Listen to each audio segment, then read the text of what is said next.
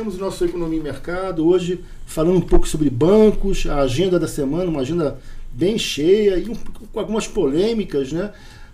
Estou uh, apresentando meu amigo Marco Aurélio Barbosa, analista de equity, de bancos, uh, de infra, uh, e ele vai dar um plá aí sobre o Santander, né, Marcão? É isso aí, Julião. Vamos falar um pouquinho sobre Santander, impacto sobre o resultado dos bancos que estão por vir e um pouco do impacto macro e micro que significa esse resultado aí. A gente tem uma agenda carregada com a ata do Copom amanhã, terça-feira tem uma certa, um certo ruído de comunicação na relação uh, do presidente do Banco Central, Roberto Campos Neto, com o governo Lula, não só com, com o presidente Lula, mas com o governo como um todo.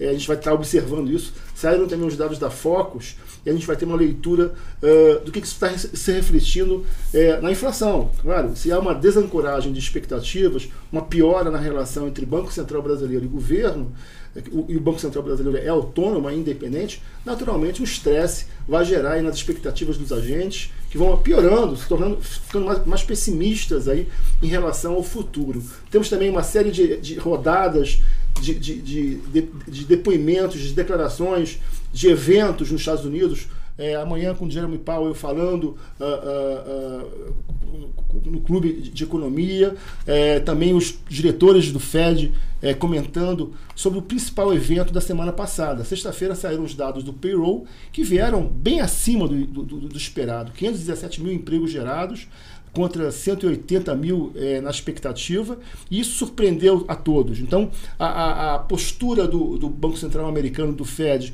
que era uma postura mais doves, mais acomodatícia, vai virar, vai, vai, vai, pode mudar pode se tornar um pouco mais rigorosa em relação à expectativa de taxa de juros nos Estados Unidos, a, o horizonte inflacionário, a atividade econômica, a, nível de emprego, né? e isso aí realmente vai refletir é, no, no, nas declarações dos vários diretores de, de, Banco Central americano, dos diretores regionais, que vão falar essa semana. Né? É, e temos também, aí, por fim, a Focus, quer dizer, a Focus refletindo esse ambiente doméstico um pouco mais estressado aí que a gente está observando.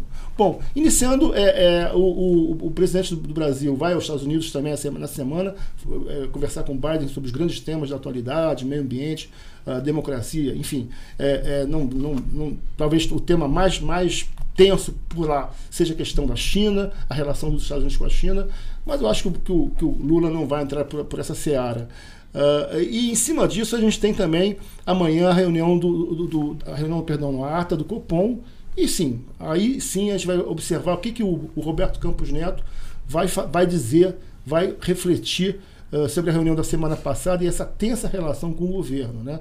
Uh, o, o, Lula já falou que, que o cidadão Roberto Campos Neto não vai continuar na próxima, na, no, no, ano que vem, e ele tem que pensar na, na, na, questão do Banco Central independente. Isso gerou muito ruído nos mercados, há toda uma preocupação em relação a isso, e na, e na, na Focus a, a, inflação já veio em 5,78 para esse ano, já estourando a meta de 5%, não vai mais cumprir a meta, é, o teto da meta desse ano, a expectativa que se tem é mais um ano de, sem meta cumprida, né? isso preocupa, e daí a postura do Roberto Campos Neto de, de uma postura mais rocks, né? de manter os juros elevados e, e, quem sabe, elevar os juros esse ano. O juros está em, tá em, em 13,75 e a gente não pode descartar uh, uma, uma, elevação em 0,25 ponto percentual a 14%. Né? A gente tem observado também eh, nos mercados futuros um certo estresse, as taxas estão mais elevadas.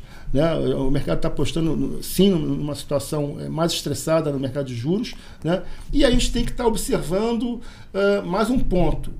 Temos dois diretores é, é, vencendo, vencendo é, o mandato agora no final de fevereiro.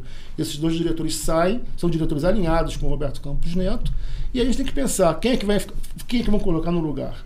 É uma prerrogativa do presidente Lula indicar esses dois nomes. Uh, uh, já colocou a questão de que ele, vai, ele não vai gerar ruído com, com Roberto Campos Neto nessa, nessas nomeações. Vai, vão ser nomes de, de mercado, alinhados com, com o DEMAB, né, com o Departamento de Mercado Aberto, e, e, e a gente não vai estresse nesse, nesse ponto. Mas realmente a relação não é uma relação boa, e a gente tem que estar observando aí uh, os, o, o, os, movimentos tanto do presidente do Banco Central como uh, as intervenções do presidente Lula. Isso é bem é. importante, viu, se me permite, Julião, uhum. até para o caso de regulação bancária também. Né? Essa troca uhum. de diretoria, o uhum. do, do, é, do, do Bacen é importante até para regulação, porque a agenda que vem desde 2000 e 16 Coelho, uma agenda bem Aham. interessante, né? Aham. Regulamentação, de competitividade. É, o- sai, o- sai o diretor de fiscalização e de política monetária.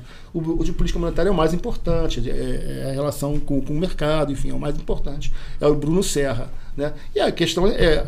Já, houve, já houveram ruídos que seria um, um- um diretor para servir de contraponto a- a- a- aos diretores existentes é, nomeados pelo Roberto Campos Neto. né? Vamos, vamos, vamos, vamos observar, mas realmente esse é o, é o- é principal ponto da, da, da semana, o- é a relação Banco Central e governo. E, e, por fim, Marcão, a gente tem, é, é, só, só colocando a questão do, do- do- dos Estados Unidos, né, a questão do- da economia americana é, é, rodando num ritmo no mercado de trabalho mais aquecido do que se esperava. Né? É, é, por exemplo, as horas trabalhadas lá no, no payroll, que saiu é, sexta-feira, vieram em elevação de 1,2%.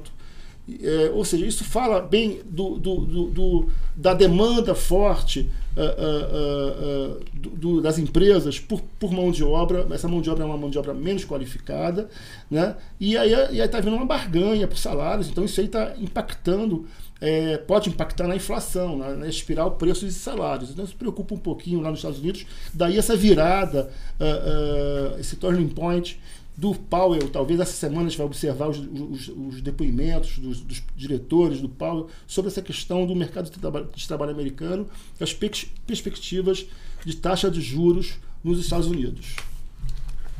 Marcão, vamos lá? Vamos lá, só rapidamente, pessoal, assim, é, comentando sobre o resultado do, do, do Banco Santander que saiu semana passada, já foi precificado, amplamente falado no mercado. É, só trazendo alguns números, é, dado que nós temos o nosso próprio modelo, nossas projeções, veio um resultado bem abaixo do que estava projetando, eu projetava algo aí é, em torno de 3, 4, 3,4 bi, e veio 1,6, que é 46% abaixo. Ah, como a média no mercado também errou, na base de 45%, 40% abaixo do que o mercado projetava, e basicamente por efeito provisão. Todas as linhas vieram dentro do que, eh, do que eu trabalhava, né? margem com clientes, margem com mercado, a linha de prestação de receita de serviços. Ah, em, em- resumo, o mercado tinha mapeado bem o que seria o desempenho do Santander no quarto TRI. Como acredito que o mercado tenha eh, mapeado bem o que deve ser o desempenho dos bancos no quarto trimestre.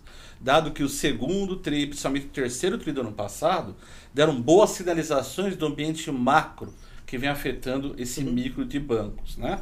Que é basicamente essa questão de elevação de inadimplência, dado esse cenário que você vem falando bastante de piora macroeconômica. É. Bom, Marcão, mas a- a- os bancos eles têm uma, uma leitura diferenciada, né? Cada, cada um é, enxerga para um tipo de inadimplência, para um nível de inadimplência, pequenas empresas, médias empresas, pessoa física, É, enfim. é, como é que você está enxergando essa situação agora aí para o sistema bancário, com o crescimento da inadimplência, enfim, em, vários, em várias Perfeito, situações? É o seguinte, é, são afetados diferentemente porque atuam em nichos diferentes. Uhum. Então, o Bradesco, o Santander atuam mais com as classes mais populares, Uhum. tem essa capilaridade. E são, é, inclusive, o pequeno comércio também, né? Então, eles são mais sensíveis à renda. Então, esse evento, esse cenário macro negativo que a gente vem atravessando e que Uhum. tende a piorar esse ano, aparentemente, afeta muito esse nível de inadimplência. Houve uma safra de resultado de concessões de crédito no final de 2021, meados de 2021, que acreditaram numa recuperação muito forte. Lembra aquela ânimo com a vacinação, né? reabertura, ah, um crescimento muito forte para 2022. Só que veio uma surpresa inflacionária negativa, os juros vieram muito acima, tiveram que trabalhar muito acima do patamar que era esperado, e isso se transformou em uma safra ruim. Uhum. Então, esses bancos vão ter que carregar um provisionamento ele- elevado. Tem uma inadimplência que vem subindo trimestre a trimestre ainda nessas linhas. Então, bancos como o Bradesco e o Santander, que são muito atuantes nesse meio, estão tendo que ter uma visão maior. Agora, pega o caso, por exemplo, de tal que tem outros nichos e opera muito melhor na questão de margem com o mercado, a linha de FII dele, receita de serviço, esse banco já tem um- uma resiliência, resiliência maior no resultado, embora vai ser afetado também.